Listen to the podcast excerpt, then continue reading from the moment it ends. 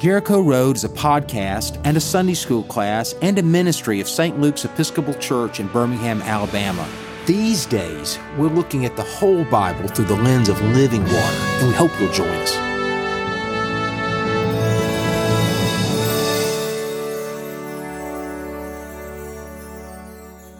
Well, hey, everybody, welcome back to Living Water, where we are looking at Bible stories and Bible verses through the lens of water or the lack of it to see if we can see some old stories in a new way.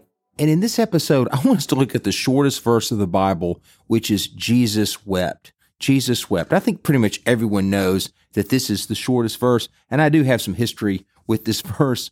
Um, as, as hard as it is to believe, when I was a child and fifth grade, uh, Alabama public schools on Fridays during uh, during the first part of the first period, our teacher would ask us to recite a Bible verse. Uh, hard hard to believe that we did this in public school, but we did. We would be asked to recite a Bible verse on Fridays, and if you ever forgot a Bible verse or it snuck up on you or you blanked, you could always go to Jesus wept. And I did that many, many times. Hey, technically, it's a verse, right?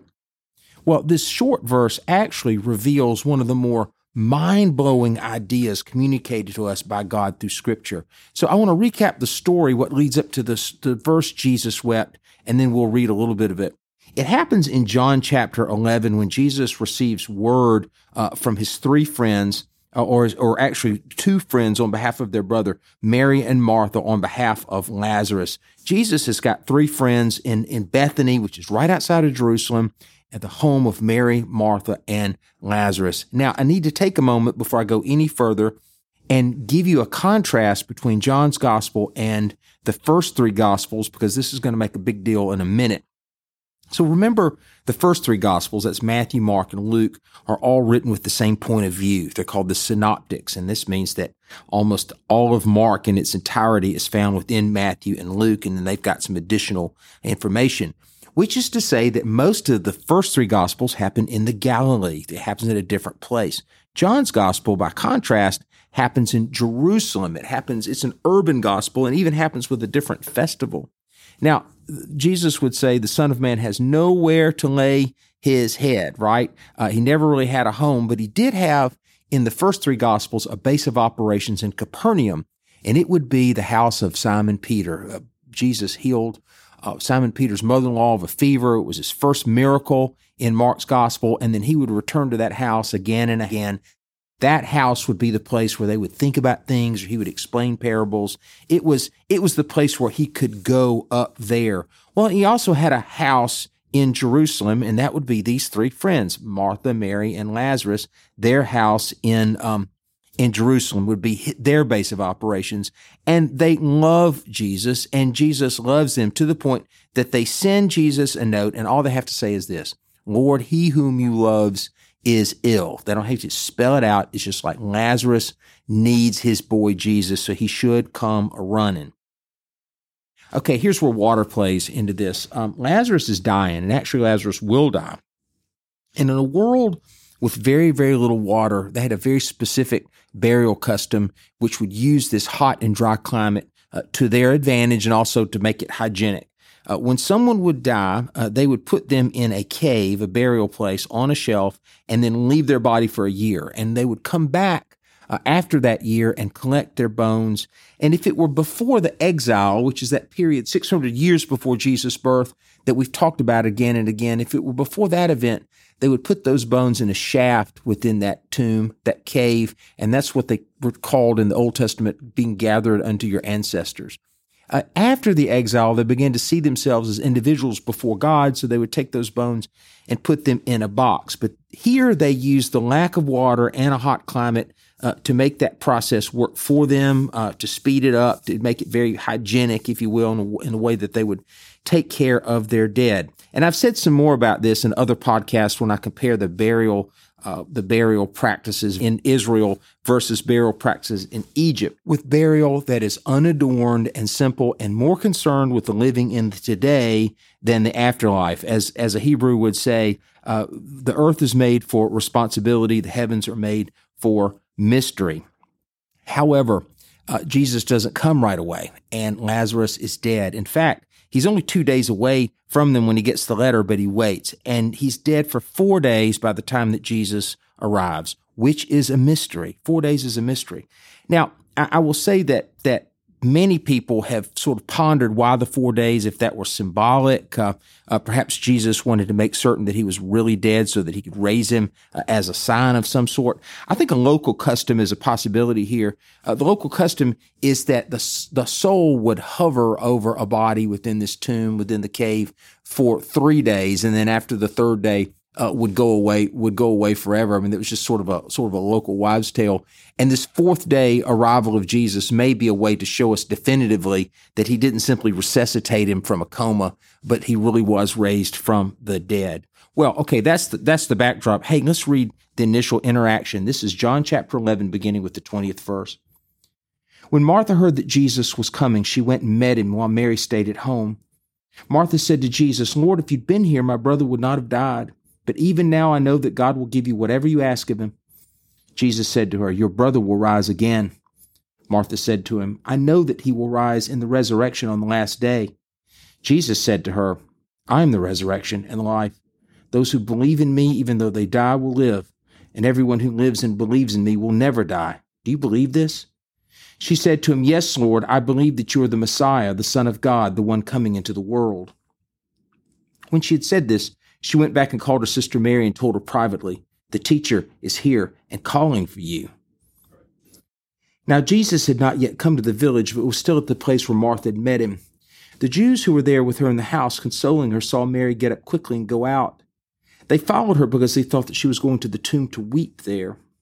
When Mary came where Jesus was and saw him, she knelt at his feet and said to him, Lord, if you'd been here, my brother would not have died. When Jesus saw her weeping, and the Jews who came with her also weeping, he was greatly disturbed in spirit and deeply moved. He said, Where have you laid him? They said to him, Lord, come and see. Jesus began to weep. So the Jews said, See how he loved him. And some of them said, Could not he who opened the eyes of the blind man have kept this man from dying? Jesus began to weep. Or, as the King James would say, Jesus wept. Lots of sermons have been preached and rivers of ink have been written on the reason why Jesus cried that day. And many have said that he cried because the people around him had no faith. But I suspect more. One clue is verse 33. We're told that Jesus was, quote, greatly disturbed and deeply moved. Moved, a specific word in the Greek language that involves snorting of all things or an involuntary groan of displeasure. Now, I want to pause here and remind you that John's gospel was written later than the others, and it was written for Greek speaking Romans who lived far from this world of Judea and tombs and, and, and Bethany and, and Jesus' friends. They also would think that this was absolutely nonsensical because they know from the very beginning of the gospel that Jesus is the Son of God, and yet he loves Lazarus so much that he groans for him. He groans in sadness over his death. Greek speaking Romans who lived in a world of marble gods uh, to whom you simply just paid your money and recited an incantation, this would be nonsensical that God cries when we cry or God feels when we feel. That's the mind blowing assertion here to say that Jesus wept. Jesus wept because he loved him, and God weeps because God loves us. There is no circumstance in our life that God is not feeling for us and with us. So now let's pick back up the story and see what happens next. This is in verse 38 after Jesus cries. Then Jesus, greatly again disturbed, came to the tomb. It was a cave and a stone was lying against it. And Jesus said, Take away the stone. And Martha, the sister of the dead man, said to him, Lord, there's already a stench because he's been dead for four days. Jesus said to her, Did I not tell you that if you believed, you would see the glory of God? So they took away the stone. And Jesus looked upward and said, Father, I thank you for having heard me. I knew that you always hear me, but I said this for the sake of the crowd standing here, so that they may believe that you sent me. And when he said this, he cried out with a loud voice, Lazarus, come out. And the dead man came out, and his hands and feet bound with strips of cloth, and his face wrapped in a cloth. And Jesus said to them, Unbind him and let him go. Unbind him, let him go. Now, I have a relationship with the with the verse Jesus wept but I also have a relationship with this story, and it happened in Vacation Bible School. Oh gosh, early in my time here at St. Luke's, we, I just arrived and I was in charge of telling us this story at Vacation Bible School, and we happened to have this very tall assistant minister named Matt, and he was going to be Lazarus in the tomb, and I was going to call him out. So we took Matt and we wrapped him up in, we didn't have any grave clothes, but we had a lot of toilet paper. So we wrapped him up in toilet paper, wrapped around his head and kind of made him like a mummy. And I put him in a, a refrigerator box tomb and I called, and I, and I had all the children around and I called Lazarus, come out. And Matt came out of the box and the children began to scream. Oh, they screamed. Matt tried to make it better. Uh, all the children screamed even harder. They were third and fourth graders, uh, three year olds rather.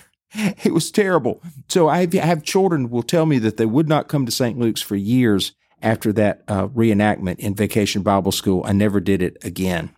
However, this story is not a scary story. It is a profound story. Unbind him, let him go. This too is a profound verse because there are many ways for us to be bound and there are many ways for us to be dead and raised.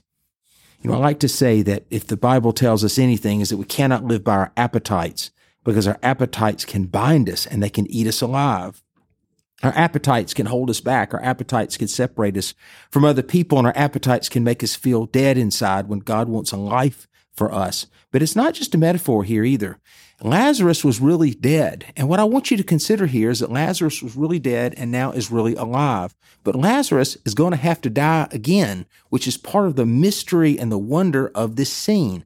Lazarus has now been raised from the dead only to live a mortal life, which means that he's going to die again, which means, drum roll please, that death doesn't define us. Death doesn't define us. Our relationship with Jesus defines us. Our our reality as children of the King. Uh, we live forever.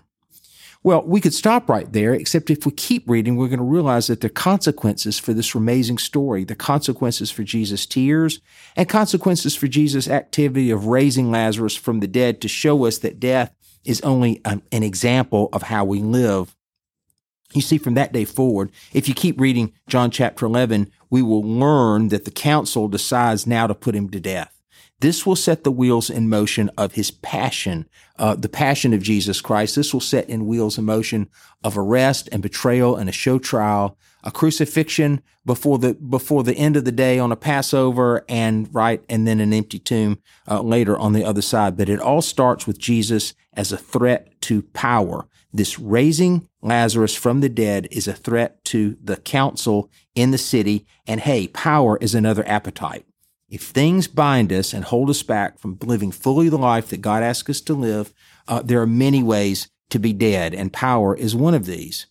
So, if you keep reading the chapter, what you learn is the sentence of death is begun by a meeting of the Sanhedrin in response to the word of this event. Word is gotten from Bethany, which is only two miles from Jerusalem, uh, that Jesus has done something that no one has ever seen before, raised his friend Lazarus in the tomb four days, which proves he's fully dead uh, from the dead.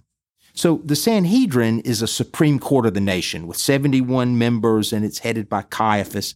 And Caiaphas is the high priest. He's been the high priest for 18 years under the Romans, which means that he is wily and practical and ruthless. And in John chapter 11, verse 50, Caiaphas reminds the council, you do not understand that it is better for you to have one man to die for the people than have a whole nation destroyed. And so the passion begins which still leads us to another a mystery, a bit of a mystery.